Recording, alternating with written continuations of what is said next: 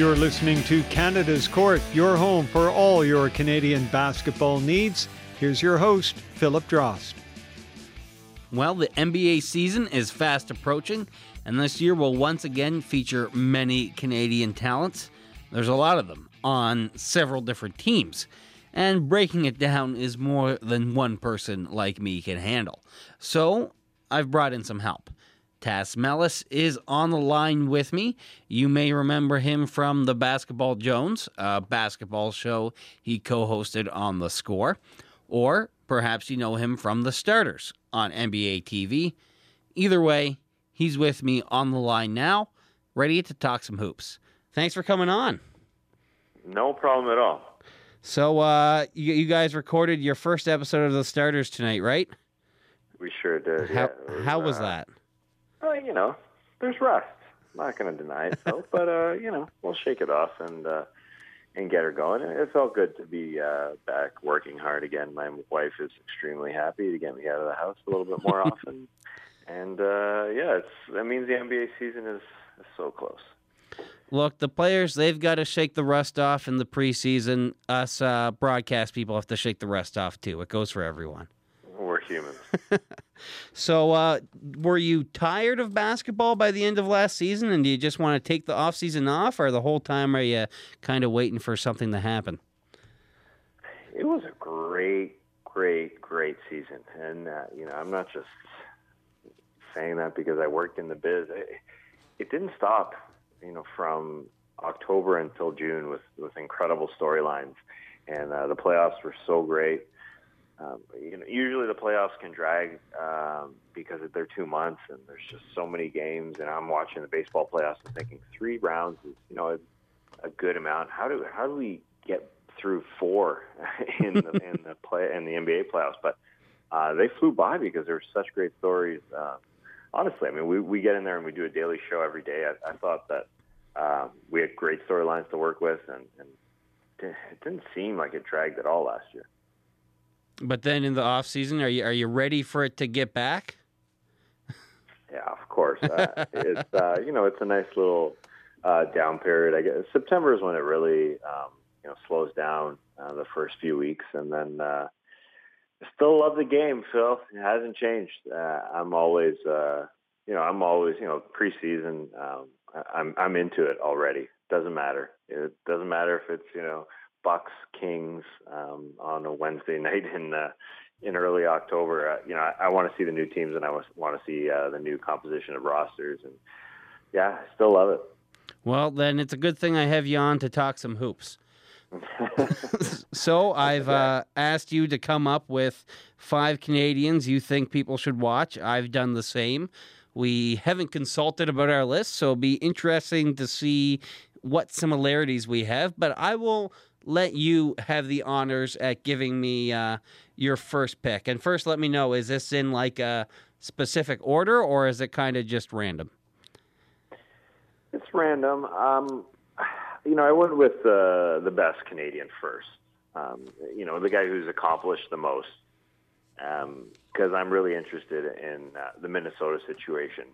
Uh, Andrew Wiggins is, um, you know, I, I got to meet him last year uh, working NBA TV. I went to a, a New Orleans, Minnesota game, and uh, the fact that uh, he's got less pressure than the last couple of years, it feels like to me, um, just because you know, Karl-Anthony Towns is becoming the face of that franchise uh, a little bit more than Wiggins, although Wiggins has done everything to fulfill his duties on the court. He's been so good. I think it, it suits Wiggins' personality to be a little bit in, uh, you know, not in the background at all because he's still, you know, the second most important player on the team, second most, I think, renowned player on the team. Um, but I think the pressure helps. Uh, just the, the lack of pressure helps just ease his growth on and off the court. I, I just I, I do like the guy. I, like the kid, and and um, I, I mean he's mesmerizing as a player. So I I want to see him uh, continue to grow, and I think just the the pressure. Um, more on Towns and the rest of the roster, and, and eyes more on Rubio, et cetera, this year. Um, uh, it bodes well for Wiggins. Like he's he's already grown the last couple of years, and uh, I just want to see where we go from here with him because uh, he's so talented and, and I and I I don't know where the, the ceiling is for him. He's just really, really good. So we'll start with Wiggins. Who, who's your your number one? Well, you, you actually, I'm not going to fault you for this, but you took my number one. I guess great minds think alike. We'll go with that. but yeah, I, uh, same thing as you. I mean, he's got a lot of potential. I think being under Tom Thibodeau is going to help his game for sure. He's uh he's an excellent coach, and as you said, his ceiling is just we don't know where it is. Plus, he can probably jump through the ceiling, so that always helps. But uh, yeah, he was also my uh, third. He was uh, number three on my list in no uh, specific order either. So um, who who's your second then? Well, you know, after um, Andrew Wiggins, uh, as good as Canada basketball is right now, I mean, as far as NBA accomplishment in today's current NBA, it, it drops off, you know, a, a decent amount. Um, you know, I, I love watching Cory Joseph and, and Tristan Thompson play, um, but I, went with um, some lesser known guys um, than than those guys who have established incredible roles on their teams. Um, Anthony Bennett, I, I'm you know, how many chances does he have left? He is in Brooklyn. For for those who don't know, this, feels like a, a make or break situation. Uh, although they signed him to a one year plus an option for the following year in, in 2017-18, um, he doesn't really have a lot of security in this league anymore. This guy the number one pick. I, you know, it's a very ideal situation in Brooklyn for him um, because uh, they share the ball a lot under uh, Kenny Atkinson, uh, their new coach, and they want to shoot threes, and it's a pretty thin roster. So, you know, I don't want to say this is his last opportunity in the league, and there's other great leagues I'm sure that he could play in and, and dominate in if he wanted. But uh, you know, I want to see him succeed. So the, they've got a thin roster. Um, it, it should suit his game there. Um, I'm looking forward to him trying to make the most of it with, you know, no pressure at all. Um, it is all the ingredients I think seem to add up for him to succeed. But you know, who really knows? Um, considering the last few years, but uh, a new start's always good for him, I'm sure. What do you think it's going to take this year? What does he got to do to establish at least some sort of role for himself this year? He's got to be like a, a Jabari Parker is in Milwaukee, and, and Jabari hasn't been playing basketball for a long time in the NBA. But when you watch him play, uh, he he's Barkley like. Uh, you know, I think I'm going to write about this soon. I, I just can't take my eyes off him watching uh, Jabari Parker because he just takes it no matter where he is on the floor, if he's in mid range or if he's at the three point line, and he, drives the cup and he uses that body uh, to get there. And I think that's what Anthony Bennett has to do. Uh, you know, I mentioned threes; he, he can take them when when they're open, but I think he's got to be um, he's got to be a, a bull in a china shop to some degree uh, because he's you know, he's he, he can be that guy. Uh, I think he's undersized, and he's got to, you know, uh, make up for it with a little bit of uh, relentless attitude. Just get to that hole and and um, you know show him what you're worth because. Uh, I, there's room for him, I think, in Brooklyn on that roster. Um, there's a reason they signed him. Uh, I don't think they're, you know, Sean Marks um, in their front office is messing around. Uh, you know, he wouldn't just sign him just because. Uh, they probably think that he you know, has some potential in this league. So his potential to me is go get that cup, son. You know, go go in there and and um, and then you know the threes will take care of themselves. And uh, from what I've seen in the box scores, I haven't been able to watch any games yet. Don't tell anyone, but I don't have cable yet. Awkward. but um, yeah, he he's done that. I remember seeing a stat line where he went to uh, the free throw line. I think it was in the double digits, if I'm uh, if I'm correct. So that's a that's he's having a good start in preseason from what I've seen. Yeah, and, and that that's what hurt him right out from the get go when he came into this league. He wasn't healthy. He didn't have a preseason uh, his first go, and uh, you know obviously that you know it can take a toll on a young player, um, and uh, just getting some some serious legs under you in the preseason helps a ton. So um, if he's doing it now, and uh, I think those opportunities will be there for him um, during the year uh, because they move the ball so much. I think there'll be enough space for him to drive, and uh, I think the the minutes will be there because of the the team again is uh, you know it's uh, it's it's not Philadelphia 76ers thin, but it, you know it, it is fairly thin. Well, speaking of Philadelphia 76ers, I think that's a good segue to my pick.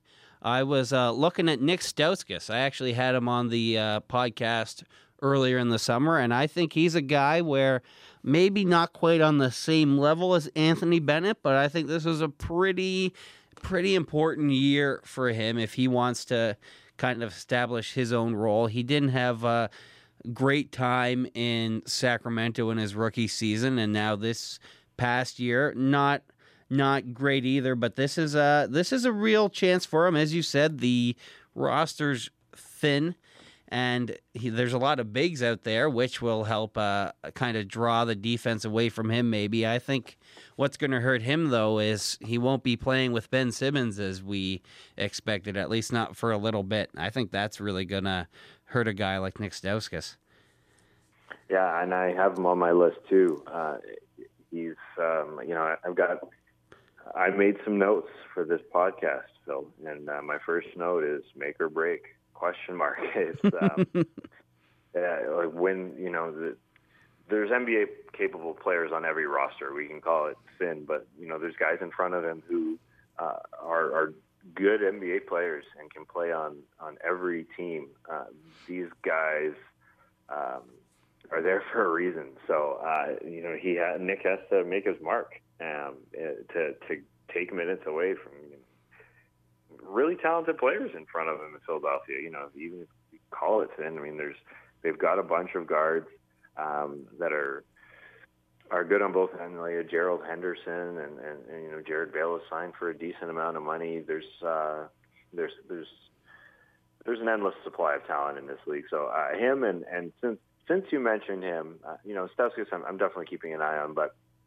uh, I'll throw in a sixth because uh, I think Kelly Olynyk um, he wasn't on my original list of five, but he's in a situation where his minutes are are going to dwindle um, because Al Horford signed with the Boston Celtics. Uh, you know, he started uh, a bunch of games for the Celtics last year, um, but you know it's unlikely that he's going to have the same role. Uh, and you know they have a qualifying offer for him for for the following season, so he's really you know I think he's playing for um, the other 29 teams. Not that the Celtics won't sign him, but um, really there's not a lot of room. I think in that in that front court, it's a it's a little Jae Crowder of a front court.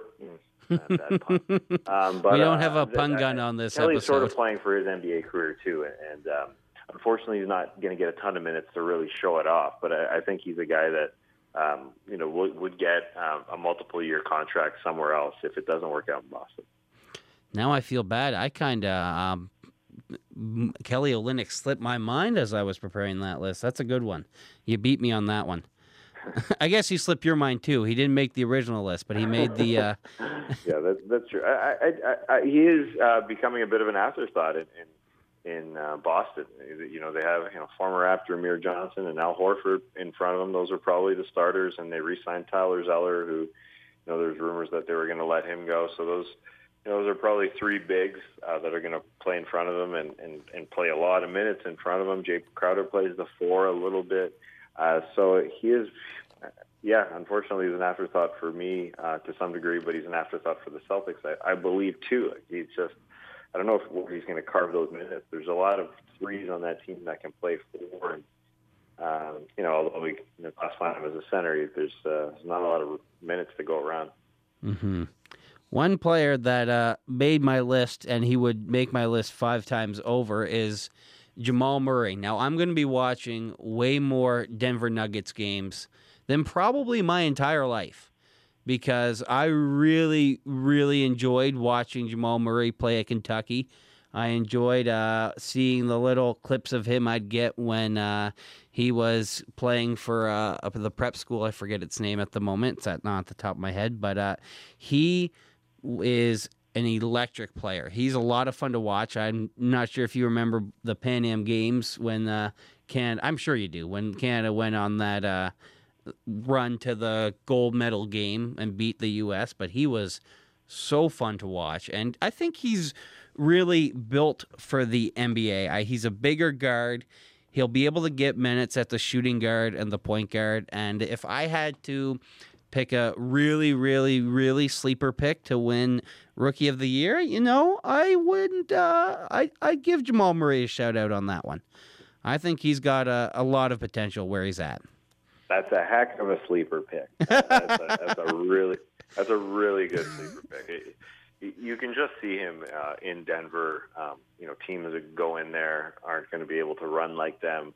Uh, Jamal Murray is going to create space for himself uh, everywhere on the court. He's just you, you, like you said, he's electric. He he's just a, he can ball offensively. I mean, he's he's a scorer. Uh, you know, I had the chance to see him up close and personal at summer league this uh, off season.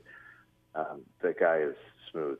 Uh, it's um, yeah. There's there's eh, that shooting guard spot in in Denver. Uh, you know, he could get a lot of minutes there. Um, yeah, and you're right. He could play a little point guard. You know, Emmanuel Mudiay is not playing 40 minutes a night uh, quite yet. Um, there's there's minutes to be had, and um, yeah, he was on my list as a guy.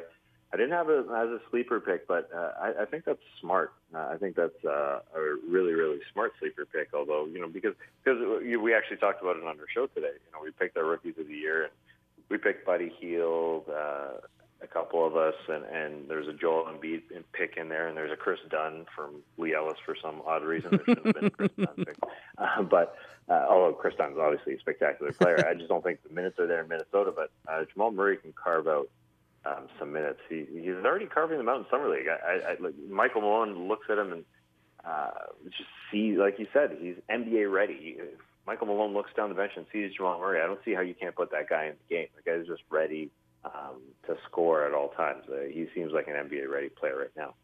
And I think the difference between him and he's just he's obviously got a great shooting touch. And then when Nick Stauskas was drafted, we were talking about his ability to to shoot, but he didn't have quite the same ability to get into the lane and and get to the rim that Jamal Murray has. And I think that's what kind of puts him a, above some of the rest for me, at least.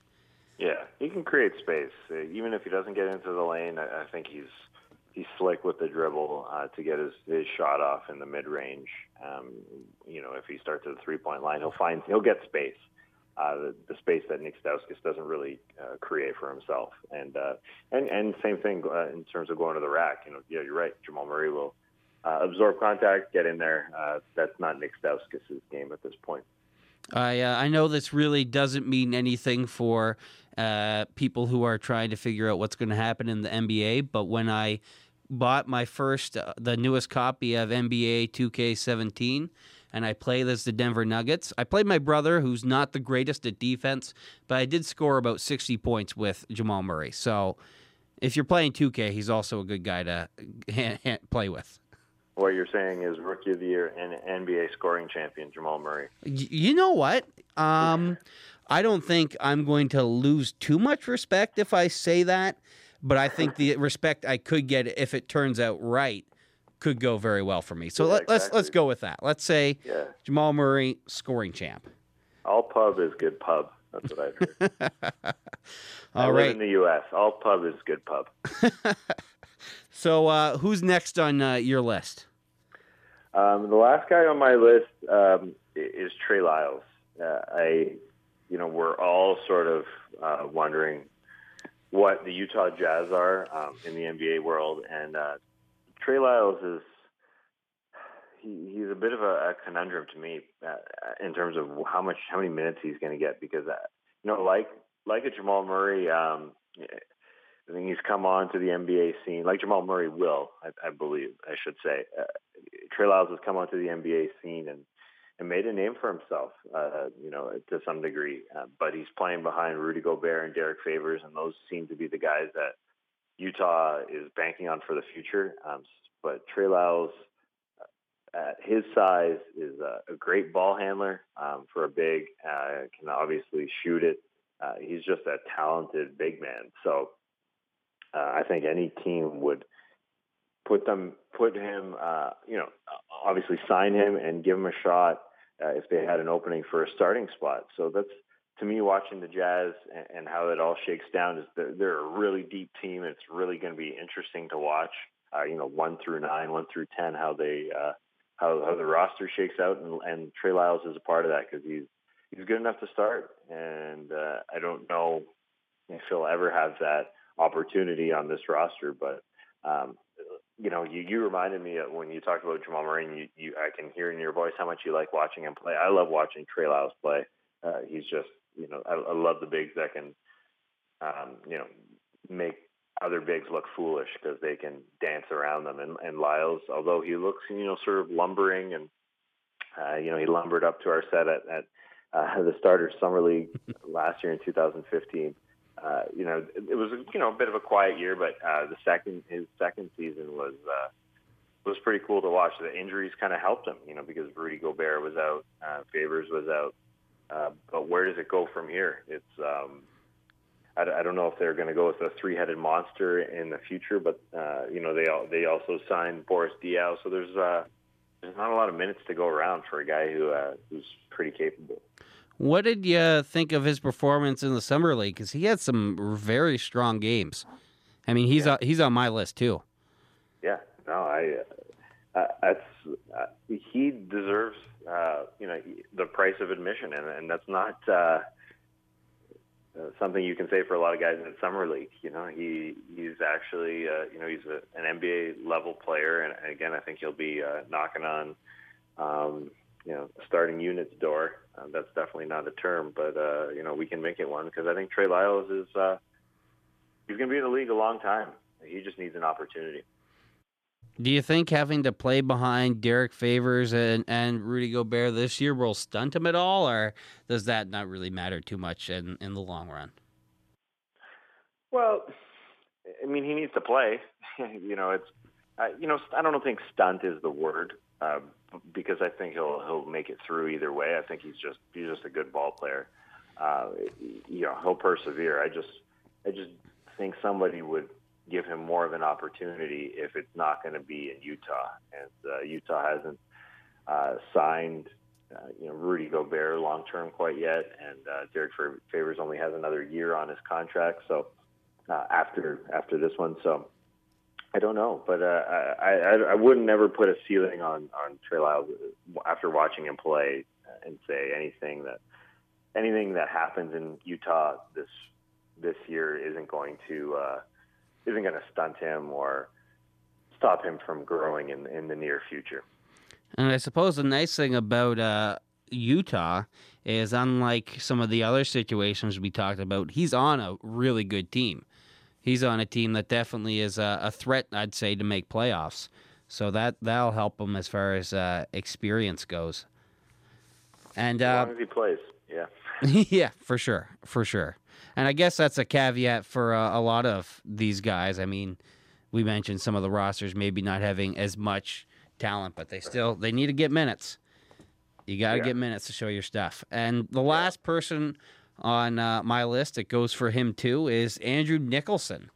I think um, he was signed by the Washington Wizards this summer after playing in Orlando, and I think that uh, he's got a potential to take advantage of a power forward spot that um, he could definitely get into. I think he's got the ability. He's got he's got range to shoot it. He's not as uh, big as your man Trey Lyles, but he still can stretch the floor and play a bit of the big position and guard that as well. So I think I think he could be a little bit of a, a sneaky good Canadian to watch this year. It will depend on. It'll be nice to see, interesting to see, I should say, how the Washington Wizards do. They were a bit of a, I think, disappointment would be a safe word to use for Wizards fans at least. But I, I think they they'll be able to come back ready to go. And I think Andrew Nicholson's got a got a potential spot there. It'll be interesting to see how they utilize him. I suppose.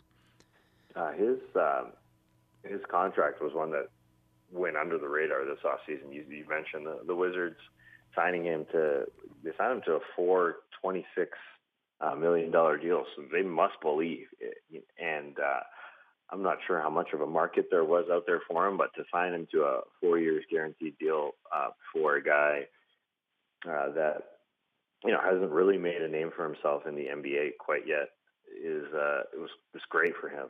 Uh, and Yeah, the Wizards they definitely disappointed last year, uh, and the front court that he's playing behind uh, is Marcin Gortat uh, and Markieff Morris. They're probably your starters. Um, you know, Markieff at the four spot, and uh, Ian Mahinmi is, is another backup. So uh, those those four are, are the bigs, um, and then you got a Jason Smith in there as well. So. Uh, minutes are not guaranteed by any means, but if you know they invested so much in him, uh, it's it's uh, they must have watched some of those games where he went off for the Magic. Uh, there were they're few and far between, but as you said, he's he can stretch it, and uh, it sure seems like that is what the Wizards want to play. You know, John Wall penetrates, four shooters around them, um, you know, and uh, you know guys who can at, at least three, and at the four spot, definitely you got to be able to shoot. So. I can see him working into that lineup. Um, you know, Scotty Brooks came over from OKC, uh, it was Russell Westbrook make things happen, and and same goes for John Wall. It's make things happen, and and Nicholson could could benefit if he's on the floor. Uh, the guy can score, so uh, that's that's a real good one because that that was a you know I am I am deep into the you know the every single transaction, you know the nitty gritty of each transaction that happens throughout the league, but that was one that I mean went extremely un, unreported for a guy like Nicholson. Um, you know.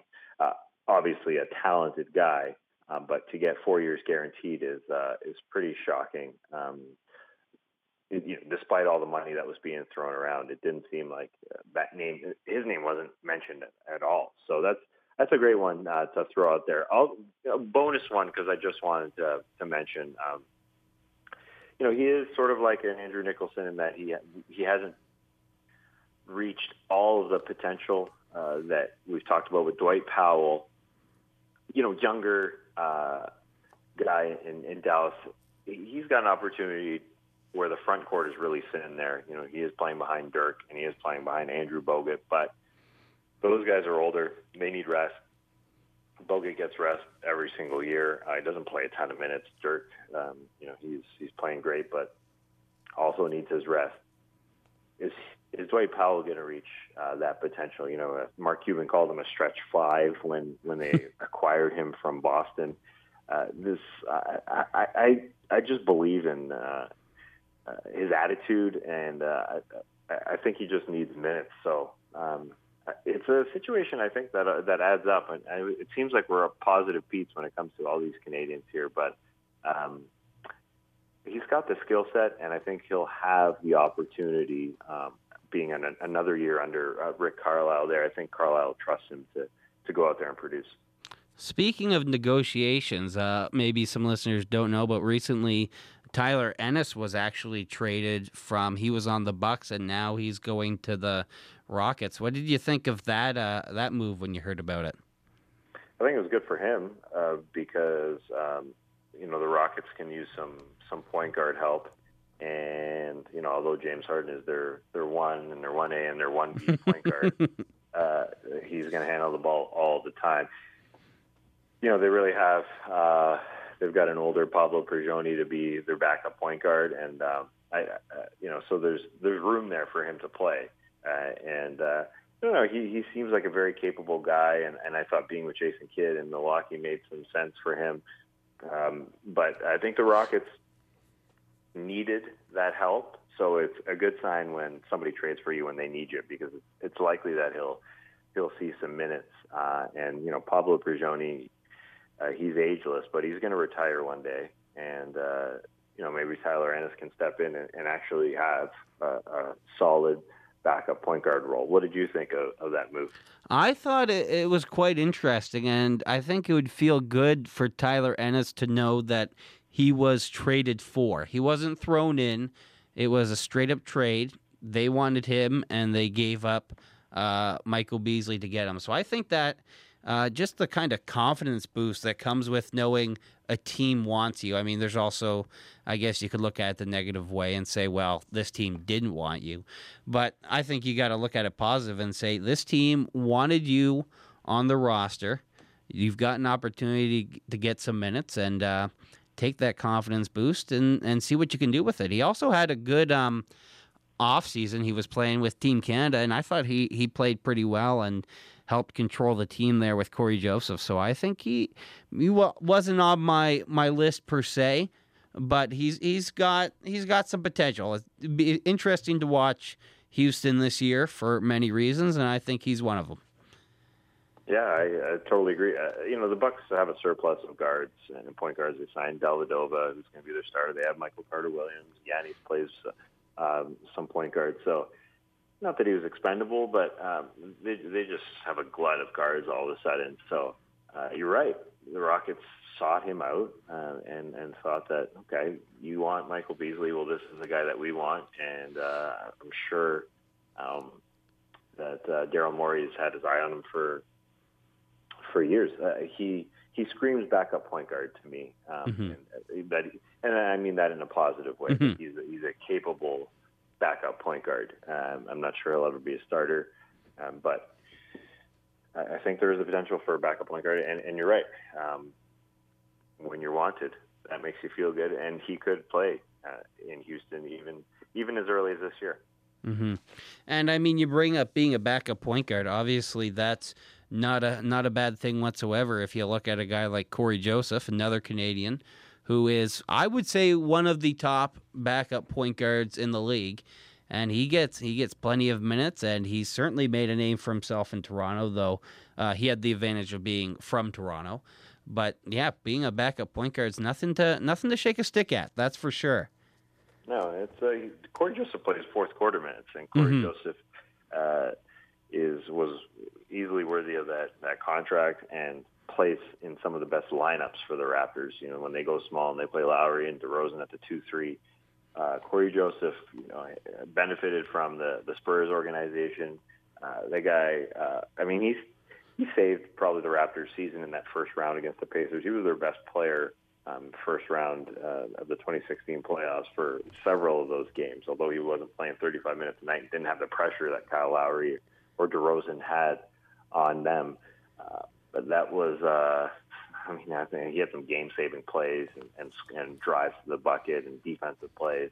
Uh, and uh, uh, you know, it's, I think you know where he comes from in, in terms of the Spurs organization really helps. But uh, you're right, Ennis can can look at a guy like that and say, I mean that you just got to keep going. That guy could be your you know your model, his model um, as far as his, his NBA career goes. All right. Well, we've certainly covered a lot, lots for uh, people to chew on as they get ready for the NBA season. And of course, they can check out your show, The Starters, if they want to get a, a little bit more info from some probably more knowledgeable people than myself. But uh, that's a conversation for another time.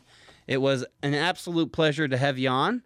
I uh, really appreciate you giving me the time, and uh, I'm sure it'll be an interesting season. That's for sure. Anytime, Phil. Uh, thank you very much for having me on. All right. Have a good one. You too. That was Tas Melas, co host of The Starters on NBA TV. And that's all for this episode. Thanks for listening. As always, it's appreciated.